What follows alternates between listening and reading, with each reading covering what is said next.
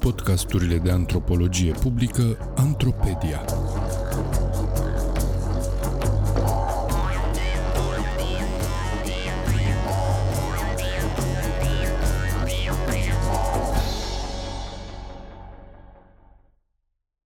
Imposibilul acasă. Reîntoarcerea refugiaților după război. Un text scris de Gruia Bădescu pentru Sfertul Academic. Citit de actorul Daniel Popa. Tema migrației a generat mult interes în ultimul timp, atât în dezbaterile societale, cât și în cercetare. Castles, Haas și Miller spuneau în 2013 că trăim într-o epocă a migrației. Așa numita criză a migrației din 2015 în Europa a dus la un interes crescut pentru ceea ce se numește migrație forțată, care se referă la oamenii care pleacă din cauza războiului, violenței și persecuției.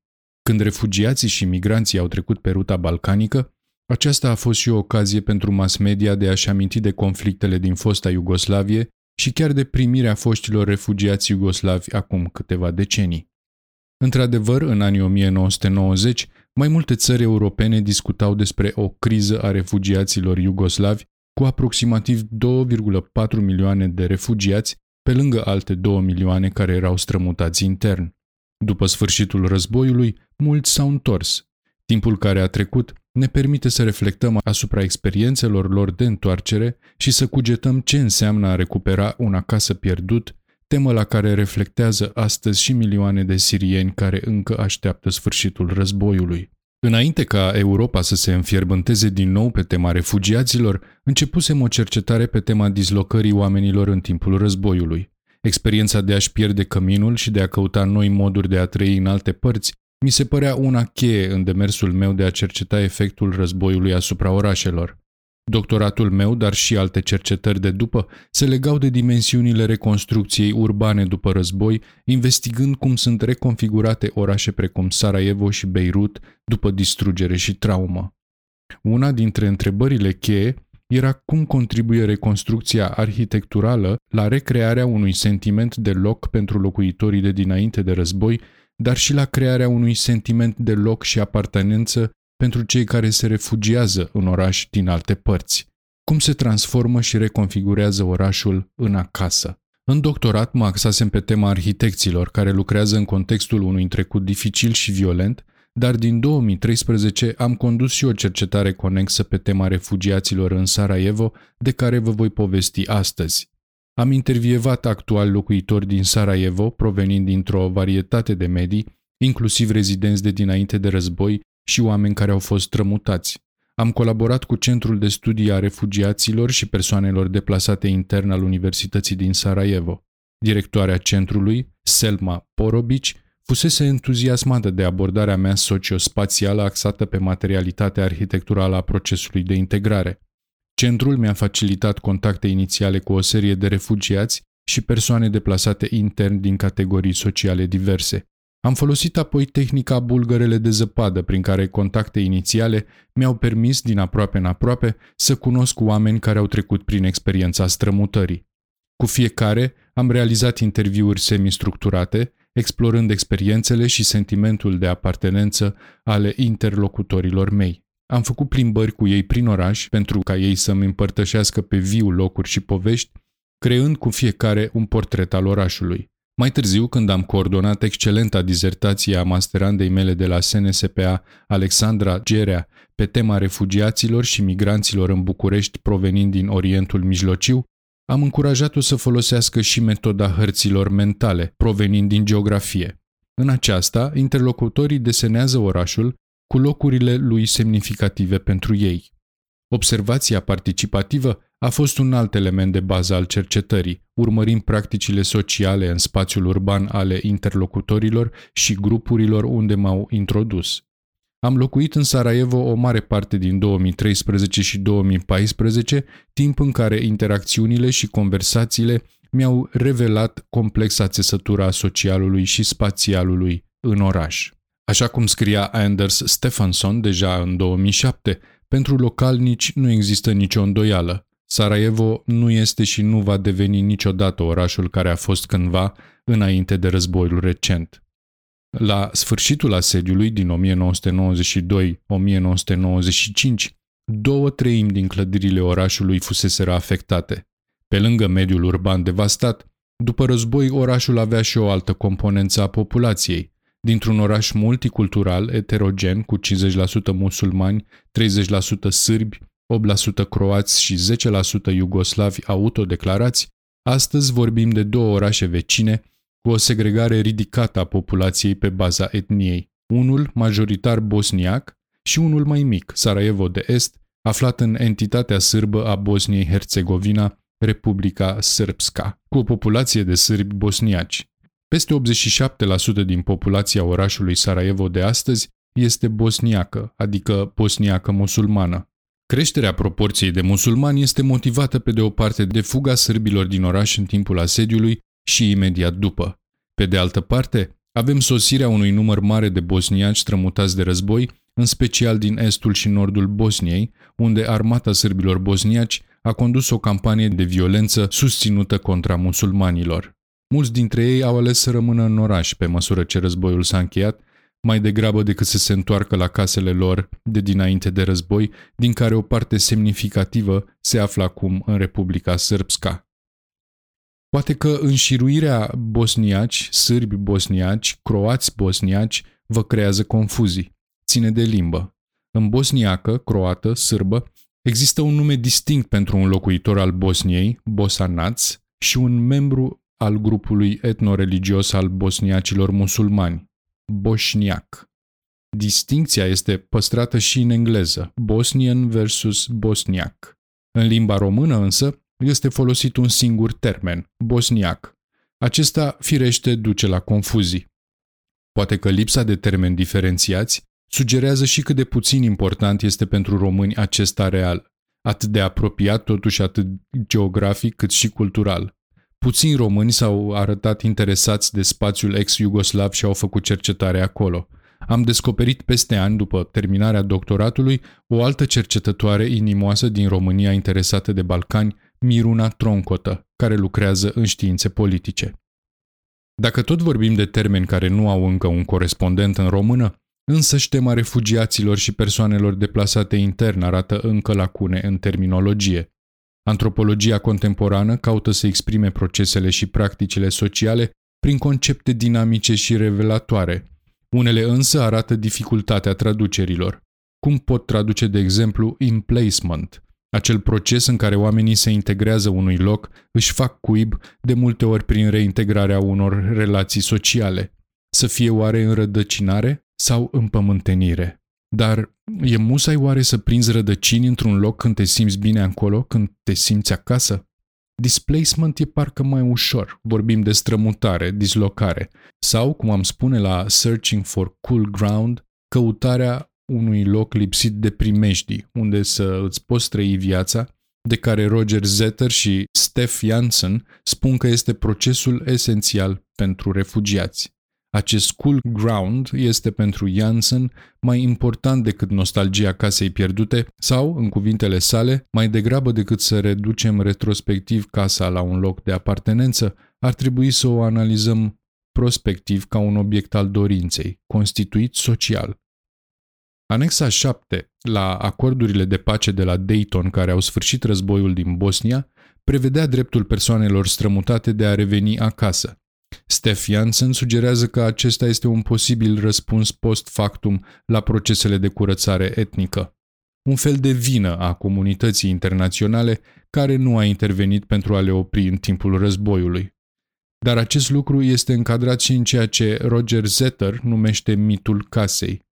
Acesta este prezent în mai toate politicile referitoare la refugiați și persoanele strămutate intern, noțiunea unei case ca obiect material la care persoanele strămutate aspiră să se întoarcă. Cu toate acestea, așa cum arată Janssen și Lofving, aspirația la siguranță, stabilitate și la oportunități de muncă în acel cool ground devine mai importantă pentru mulți decât dorința de a reveni la casele de dinaintea războiului.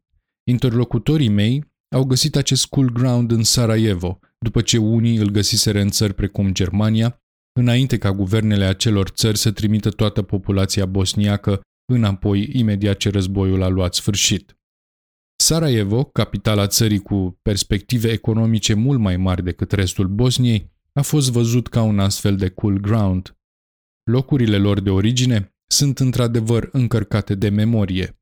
În viziunea interlocutorilor mei, ele nu oferă însă siguranță nici la nivel existențial, cu temerea de a locui înconjurați de cei care au izgonit populația musulmană în timpul războiului, dar nici la nivel economic, fiind orașe și sate unde industria socialistă a dispărut și nu există azi nici locuri de muncă și nici perspective. Interlocutorii mei mi-au descris cum au găsit sau și-au creat diverse crâmpeie de acasă în noul lor oraș. O chitară care a supraviețuit diverselor peregrinări care fugiat prin Cehia și Germania pentru Kenan, un apartament amenajat așa cum și-a dorit pentru Adnan, un restaurant unde vin prieteni vechi și noi pentru Irena, Acasă însemna și faptul că pot vorbi limba și auzi cântece vechi, deși și departe, în Suedia sau Australia, găseau comunități și diaspore. Pentru a constitui un acasă, oamenii și localitățile se scurg unul în celălalt, după cum spunea Sara Ahmed. Dar aici era înapoi în țara unde la prima vedere totul părea familiar, deși umbrele războiului planau adânc. Sarajevo este adesea descris și au făcut-o și mulți din intervievații mei ca un loc de ospitalitate și convivialitate, unde vecinii și străinii sunt respectați și prețuiți. Acest lucru a sporit integrarea rapidă și sentimentul de acasă, după cum spune Vedad, la origine din nordul Bosniei. O mare parte din sarajevani sunt deschiși și foarte generoși, ca la Jocurile Olimpice din 1984, când au primit acasă vizitatori din străinătate ce nu mai încăpeau în hotelurile de stat. Majoritatea interlocutorilor mei care s-au mutat la Sarajevo după o experiență de strămutare au menționat însă că simt o formă de respingere din partea sarajavenilor nativi. Ei cred că sunt mult mai buni decât noi, doar pentru că s-au născut aici, mi-a spus Nihat, judecător, la origine dintr-un mic oraș din nord. Pentru sarajevanii de dinainte de război, principala imagine invocată când vorbesc de transformarea orașului după război este afluxul de oameni strămutați în oraș. Pe aceștia îi descriu adesea ca provenind din zone rurale, subliniind caracterul lor necultivat. De fapt, diviziunea rural-urban depășește identitatea etnoreligioasă ca principală sursă de diviziune socială în Bosnia-Herzegovina. Această dihotomie, împreună cu perechea conectată cultură-necultură, oameni culturnii versus neculturnii, asemănător cu românescul civilizat-necivilizat, domină discursul locuitorilor din mediul urban nu numai în Sarajevo, ci în toată fosta Iugoslavie. Saraievanii se văd pe ei înșiși drept cultivați prin excelență și chiar vorbesc de spiritual Sarajevo, Sarajevski Duh, ca fiind cel al convivialității ca formă de cultură urbană.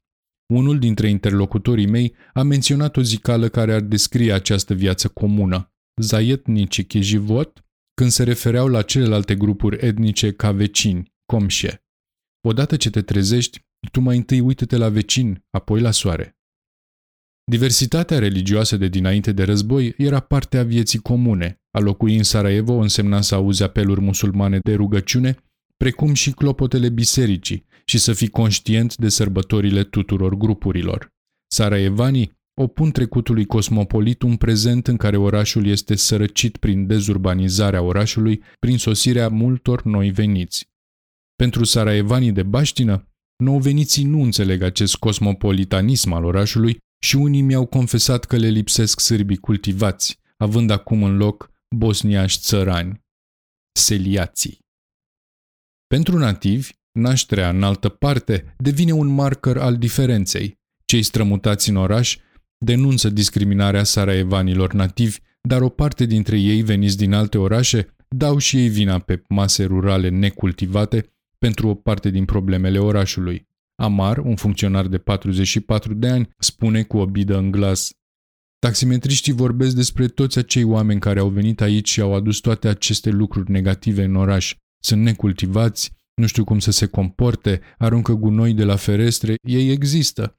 Dar asta nu e valabil pentru noi toți care am venit. Sunt educat, duc gunoiul la container, traversez strada pe verde.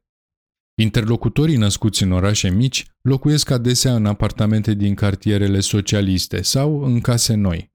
precum saraevanii de baștină, descriu așezările informale de pe dealuri, unde s-au stabilit mai ales strămutați din satele din estul Bosniei, ca pe o veritabilă problemă pentru imaginea orașului, cu casele mari, greoaie, cu culori stridente, pe care le găsesc fără gust. Cei care locuiesc în astfel de cartiere, precum Bucea Potoc, vorbesc despre lipsa legăturilor cu orașul de jos și un stat absent care încă nu le-a adus canalizare. Interlocutorii mei simt că orașul oferă destule obstacole pentru a deveni un acasă confortabil. Cei vechi deplâng transformarea totală și sunt adesea focalizați pe nostalgia Sarajevoului cosmopolitan pierdut. Ceilalți vorbesc de mecanisme de excluziune din partea nativilor. În plus, pentru cei întorși după refugiu în alte țări europene, apare și reproșul că au avut o experiență mult mai bună decât cei blocați în asediul orașului, în fric și foame, dar experiența exilului este și ea adesea plină de diverse umilințe și precaritate. Se conturează astfel și o ierarhie a traumei și suferinței pe lângă diferențierile socioculturale. După cum a subliniat Lisa Malki, experiența refugiaților nu este niciodată universală, răspundând cadrelor sociopolitice și culturale locale. Dimensiunea de clasă a dihotomiei cultură și necultură superioritatea percepută a origine urbane, sunt elemente caracteristice Sarajevoului, dar este nevoie de o muncă comparativă pentru a aduce acest lucru în dialog cu alte contexte urbane postbelice, proiect la care lucrez acum. Dincolo de experiența specifică a refugiului și migrației, acasă rămâne o temă esențială pentru noi toți, un loc al dorului și memoriei și totodată al posibilității și speranței.